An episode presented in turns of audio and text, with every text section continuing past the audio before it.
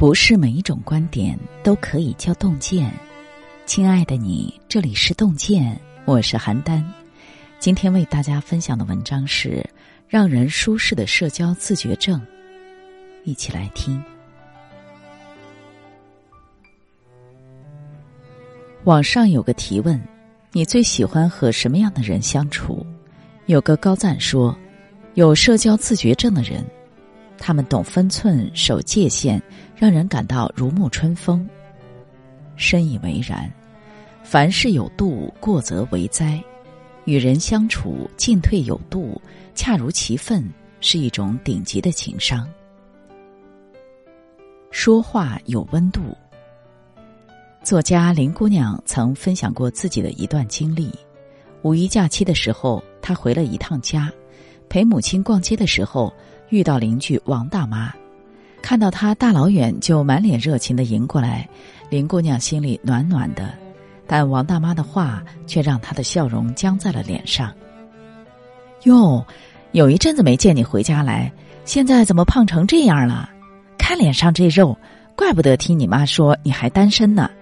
用你们小年轻的话来讲，谁想和个猪精谈恋爱啊？听说你准备学画画啊？你说你学那玩意儿干嘛？没用又不能赚钱，学那个不是有钱烧得慌吗？怎么着？你还想当个梵高、毕加索啊？也不经常回来看看，是不是看不起我们了？你这就是小白眼狼！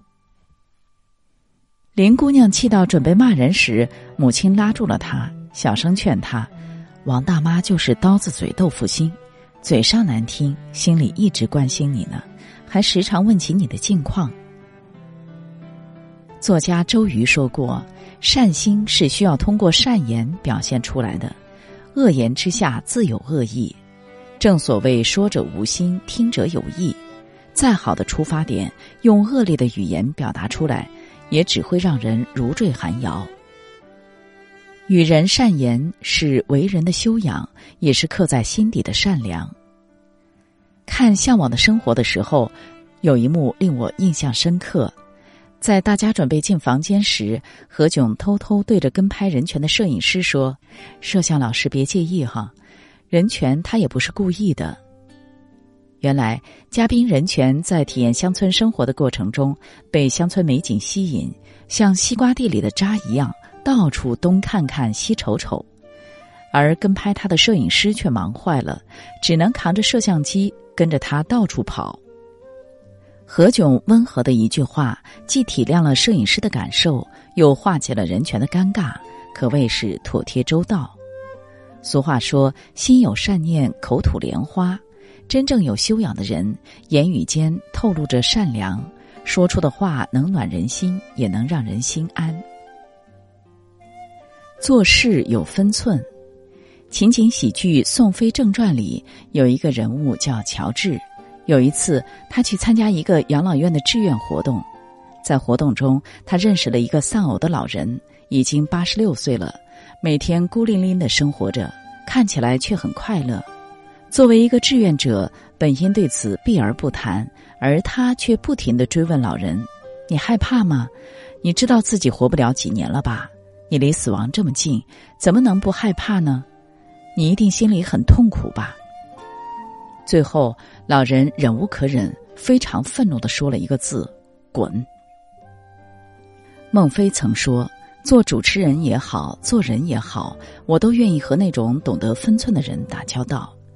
人人都有一些深藏内心的秘密，一些相对沉重的往事，不愿意他人触碰，更不愿意被人刨根问底。”顾及他人的感受和情绪，不让对方陷入尴尬境地，是一种分寸感的体现，更是一个人最顶级的修养。思想家张炳麟有次在经济上遇到了一点麻烦，几番周转始终没有得到解决，无奈只能拉下脸面请一位朋友帮忙。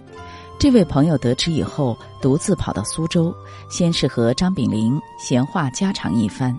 随后，趁张炳林转头的功夫，将一张钱票折好，偷偷压在茶碗底下。一个小小的举动，既保全了对方的面子，又不动声色的帮朋友解决了问题。听过这样一句话：一个人最大的魅力，不是才华横溢，不是能说会道，而是懂得将心比心，让人舒服。不揭人短，不让人为难，将舒服待人变成自己的本能，才能被别人温柔以待。相处有边界，在芬兰有个现象很有意思。人们在乘坐公共交通用具的时候，哪怕只剩一个座位，都不会坐在已经落座的人身边。偶尔有外地游客傻乎乎的坐下来，身边的人也很有可能会立即起身，再去另寻座位。这种不留情面的做法，或许会让不明就里的你尴尬，但在他们看来，人与人之间保持一定的距离，不贸然越界，是最起码的礼仪。蔡康永说过一句话：“过于热情不是一个人维持良好关系的方法。与人相处最好冷淡一点，与外界保持一定的距离感。一切交往都要有不可逾越的界限，亲密而有间才是成年人最好的社交状态。”国画大师黄永玉曾经谈起，他跟好友钱钟书曾经是邻居，两家相隔不到两百米。然而，在将近二十年的时光里，他却只去过钱老家两次，就连给钱钟书送春笋、春茶，他也只是先打个电话送到门口罢了。他说：“我不是不想去，只是自爱，珍惜他们的时间。